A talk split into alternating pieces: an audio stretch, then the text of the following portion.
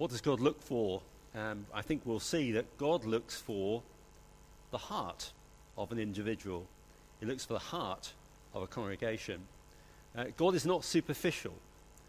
God always um, looks deeply, um, always looks beneath the surface rather than, um, rather than the way that we sometimes look, which is superficial, seeing just what can be seen um, by the naked eye. In the last few weeks, uh, we've been thinking about Bethlehem.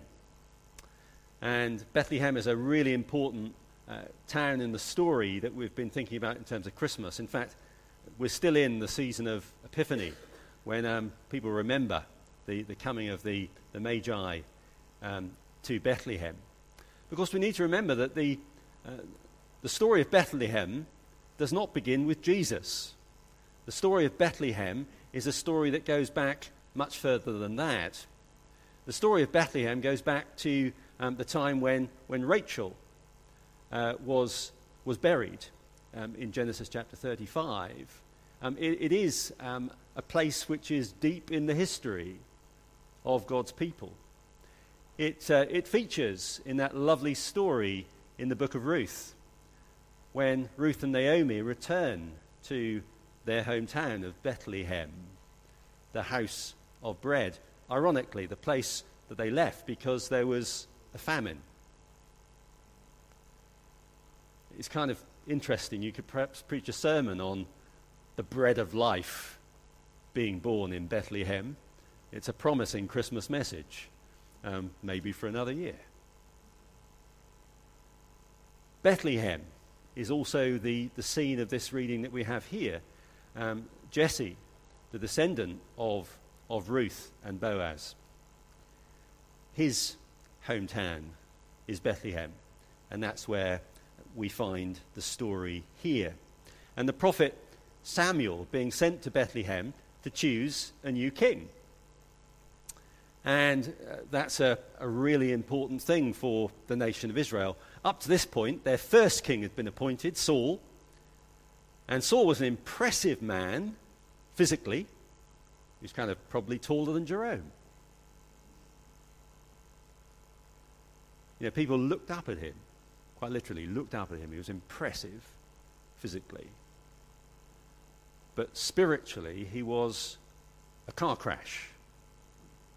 And Samuel has been sent to appoint a new king who will not simply be externally pleasing, but will fit the bill on the inside.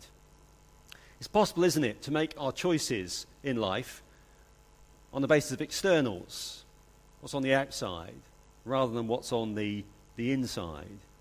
So Samuel is sent to, uh, to Bethlehem to choose a new king. And uh, that phrase there, the Lord said to Samuel, How long will you mourn for Saul since I have rejected him as king over Israel? Fill your horn with oil and be on your way. I'm sending you to Jesse of Bethlehem. I have chosen one of his sons to be king. And the word there for chosen is the word that um, is used um, elsewhere in the, in the reading for seeing. Um, and the word for seeing is, is, is, the word that also means providing. You know, someone says, you know, um, I'm, going to, I'm going to pay for lunch. I'll see to it. it means that they're going to provide for it. Seeing and providing and choosing, they kind of all roll together in the meaning of this word. It's about seeing. I have seen the one who will be king. I know who it's going to be. I have that person in my mind's eye, and I just want you to recognize him. Of course, that's the challenge, isn't it? Challenge for Calvary Church. God sees a new pastor for Calvary Church. Uh, the challenge is for Calvary Church to see that person, isn't it? To kind of line up what God sees with what we see It's kind of a little bit like those, those puzzles, like those Mars bar puzzles. You know, you, you have um, half, well, go back a few years now, Mars bar puzzle. You had half a, um, a, a, plane ticket um, in, in the Mars bar wrapper, and you had to find the other half of the, of the plane ticket in order to fly. You know, the, the challenge was that um, however many Mars bars you ate, you ended up with hundreds of right hand sides of the ticket but no left hand sides of the ticket. God has the right hand side of the ticket about what his plans are for you individually and for the church. The challenge is for us to find the left hand ticket and marry them together so that we actually take off. Otherwise, we, yeah, with all those Mars bars, we just get a little big and have to buy some bigger trousers. Choosing the right path is harder than we sometimes imagine. Probably many of the problems that we have as individuals and as churches is deciding the right path. Some people are kind of riven with indecision, aren't they? Some people can't even choose what colour socks to put on in the morning, let alone choose something important like a pastor.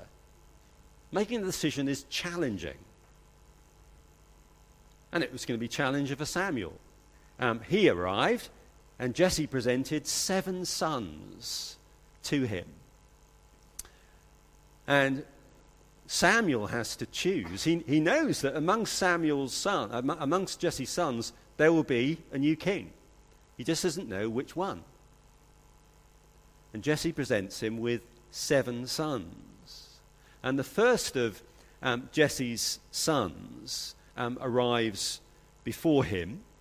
Um, and um, we read there when they arrived, Samuel saw Eliab and thought, Surely the Lord's anointed stands here before the Lord. Now, there's a certain language in the church, isn't there? The language in the church is, I believe that we have found the man.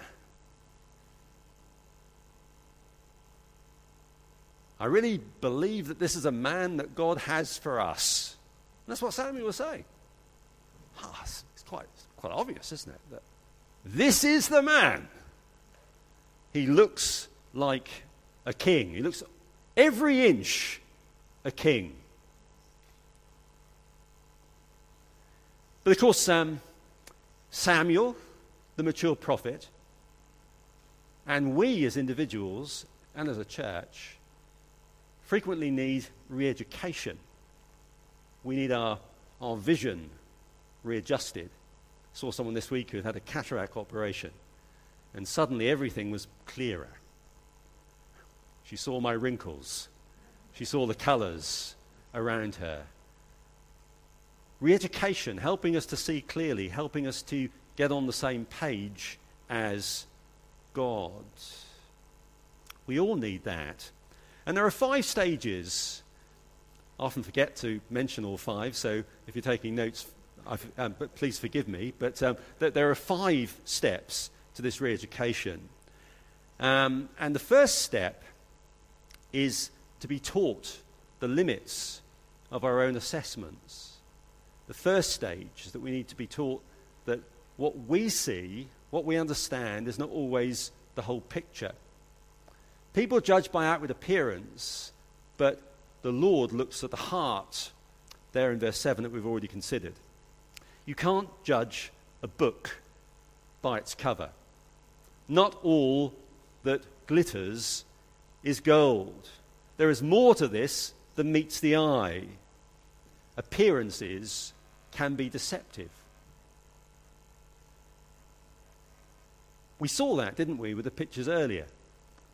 Don't always immediately get what's in front of you. You can miss what is before your eyes. You, you ever had that experience? You've, you, you know someone at church, and on a Monday morning you see them perhaps with a uniform on in another place, and, and, and you don't recognize them because you've got used to them being here without a uniform, and they're now in another place with a uniform. Um, and, and you, just don't, you just don't get it immediately. You have to take a double, perhaps a triple take, before you actually recognize it's them. Not always obvious, not always easy. So the first thing he had to do was to be taught the limits of his own assessment. Do not consider the appearance or height, for I've rejected him. The Lord does not look at the things man looks at. Man looks at the outward appearance, but the Lord looks at the heart. Verse 7.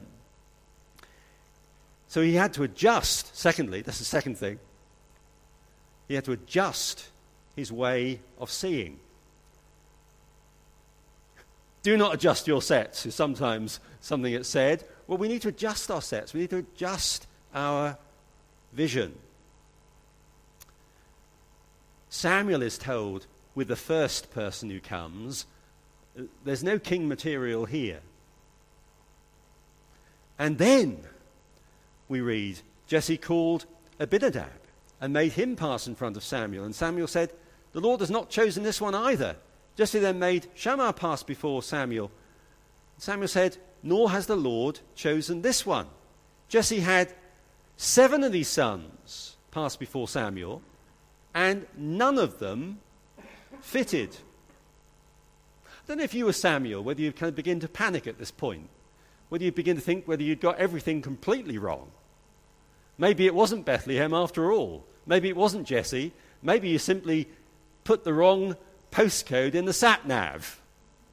Maybe it was some other family with seven boys that you needed to go to, and you just got it completely, monumentally wrong. And at that point, I suppose it would be very easy to give up. But the third thing we see in this re education process is that he had to look under the surface.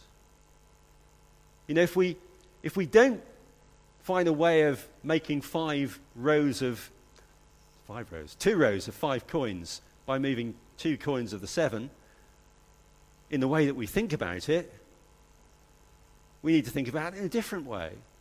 Look beneath the surface. And he asks the question there in verse 10 Are these the only sons that you have? You kind of go out on a limb like that, don't you? He's just rejected the seven. Is this it? Now remember, seven. Seven. That's the perfect number. If you had seven sons in Israel, the three cherries had come up. This was as good as it could get. Seven sons. What do you mean? You can't improve on perfection. Have you got any more than seven? Who wants more than seven? You got seven, you give up. Have you got any more? Is this all you've got? You know, sometimes the overlooked, sometimes the undervalued becomes the most important.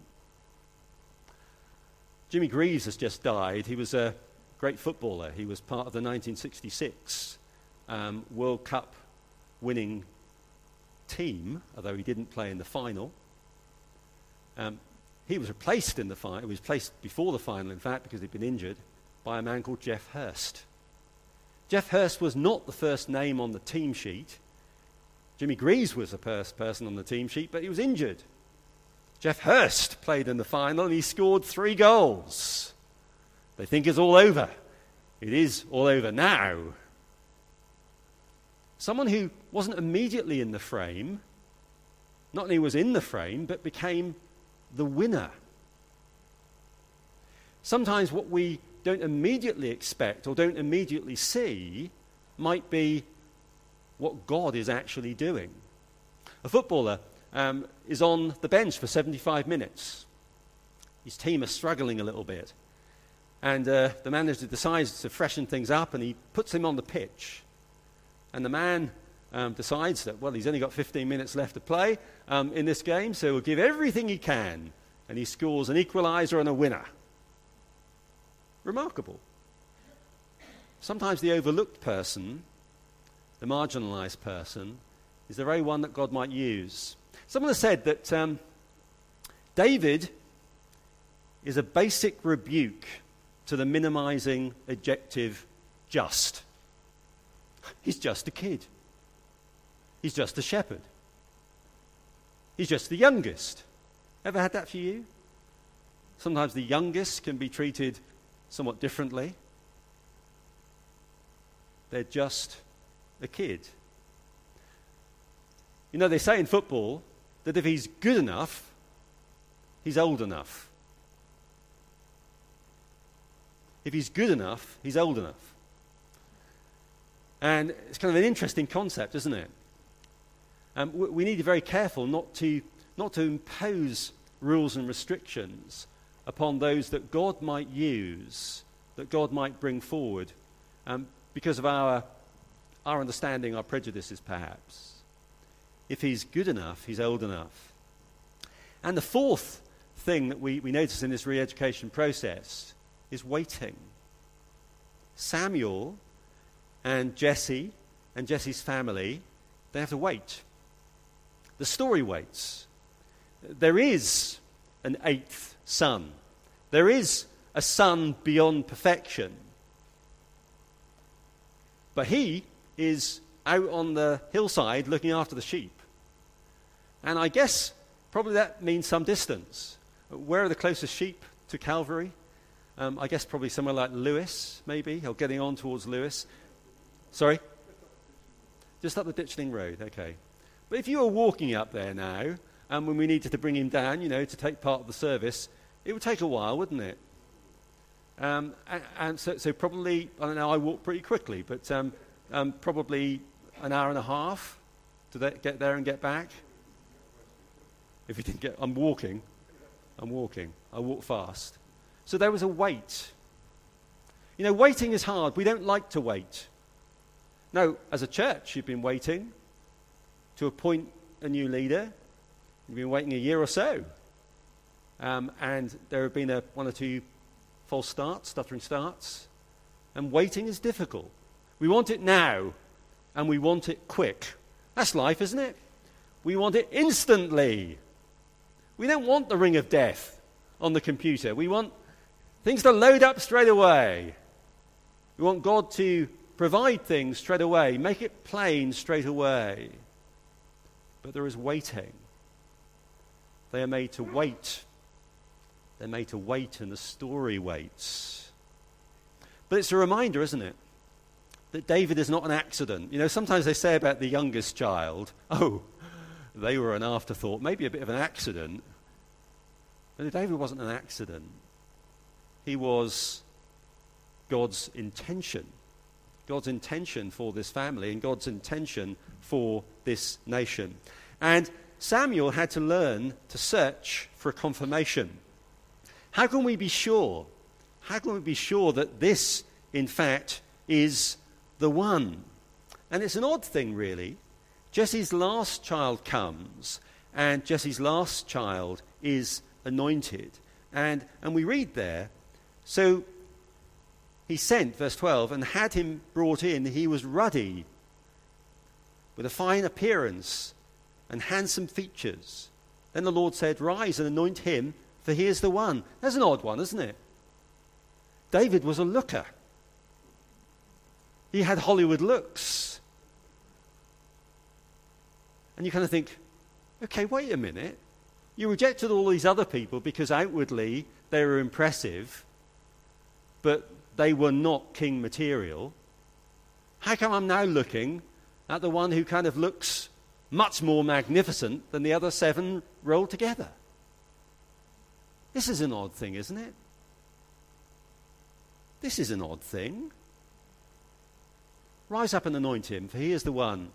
So Samuel took the horn of oil and anointed him in the presence of his brothers. From that day on, the Spirit of the Lord came upon David in power Samuel then went to Ramah. Yeah, he's chosen, not because he is handsome. That's just a, a bonus. It's nice to know, isn't it? You're not necessarily going to get an ugly pastor.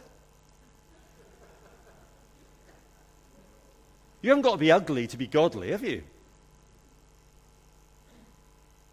You haven't got to be dull to be godly.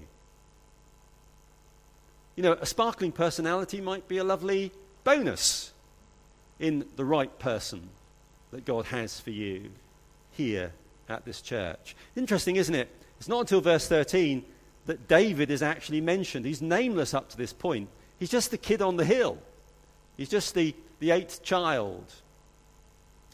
If you're the youngest child, Isaac, you know what happens sometimes is that, you know, your brother and your sister, they've had all the photographs taken of them when they, they were small. And you, you're looking around and you think, where are the pictures of me? Because they're so busy with them, you see. They haven't got time to take pictures of you. Um, yeah, we've all got photo albums like that. David wasn't even mentioned, but now he's called David. And of course, David means beloved. So, of course, Jesse didn't think that he was an afterthought. He was beloved. He was a, a special son to, to, to Jesse, too. He just didn't. He just didn't, for the life of him, imagine that David could be the man that Samuel was looking for. He just couldn't imagine that. He, he, he had no categories in his thinking to imagine that David would be what God was looking for. Of course, what made him qualified was the Spirit of God being upon him. We can do nothing without the breath of God. We can do nothing without the Spirit of God being upon us. We are a husk, aren't we, without the Spirit of God? The church is an organization without the Spirit of God. It is the Spirit of God that brings life to us. You know, that statement that the Lord sees not as men see, man looks on the outward appearance, but God looks on the heart, It's a really important, lasting principle, isn't it? Samuel had to pass over the first seven because God wanted to choose the eighth son, David, because he saw something there that was exceptional. He had set him apart for this great work. The Holy Spirit in the Old Testament set people apart for works of being a prophet, a priest, and a king. And David is set apart as the future king. We read these words in 2 Corinthians 5:16 earlier. For from now on we regard no one from a worldly point of view, though we once regarded Christ in this way, we do so no longer. To become a Christian is to begin to see. To become a Christian is begin to see clearly, clearly what God wants us to see. We can't see the world the same again. Our vision has been transformed. The old ignorance, the old prejudice cannot exist. We can't see like that anymore because we've been made new. Of course, the supreme example of this principle at work is on the cross of the Lord Jesus Christ. The one who was despised and rejected by men is the one that God uses as his agent of salvation. The one who is perceived to be the reject is the one who is the rescuer. The one who is seen to be deserving of death is the one who brings life. Life for us. People couldn't see it. They couldn't see it on the cross. If he is the Son of God, let him come down from the cross. They couldn't see it. But Jesus is the Son of God, is the prophet, priest, and king for those who have eyes to see. So, the great challenge um, for, for us is to see as God sees, which involves, as we saw, radical re education in our lives. The Bible calls it repentance to rethink, to recalibrate the way that we think and feel and believe and choose and will. A re education initiative. Because God is looking for the heart. God is looking for what's on the inside. He's not interested in the phony, the fake, the sham. He wants reality. The reality of God is what's required. He doesn't want someone who simply looks good, but someone who is good.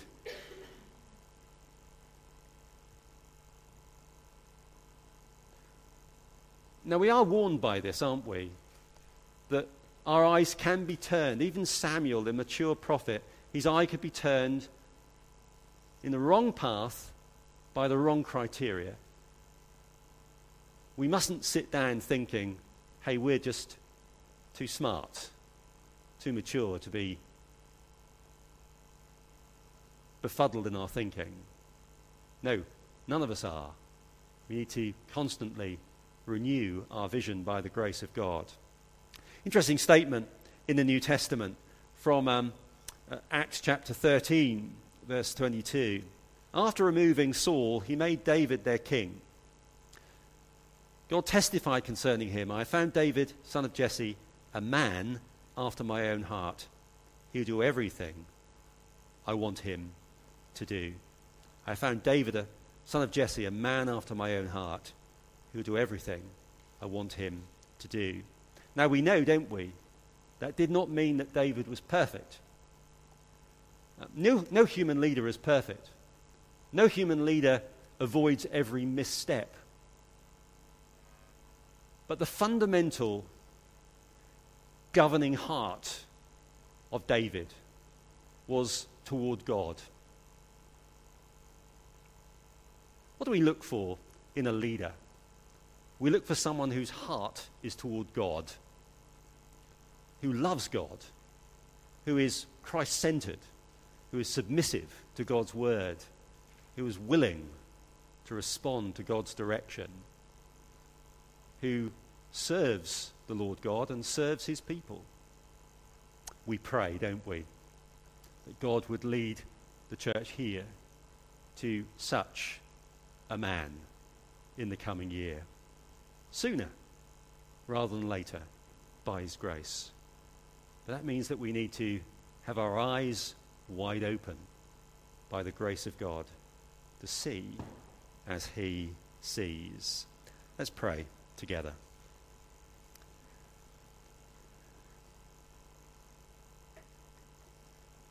Show me your ways, Lord.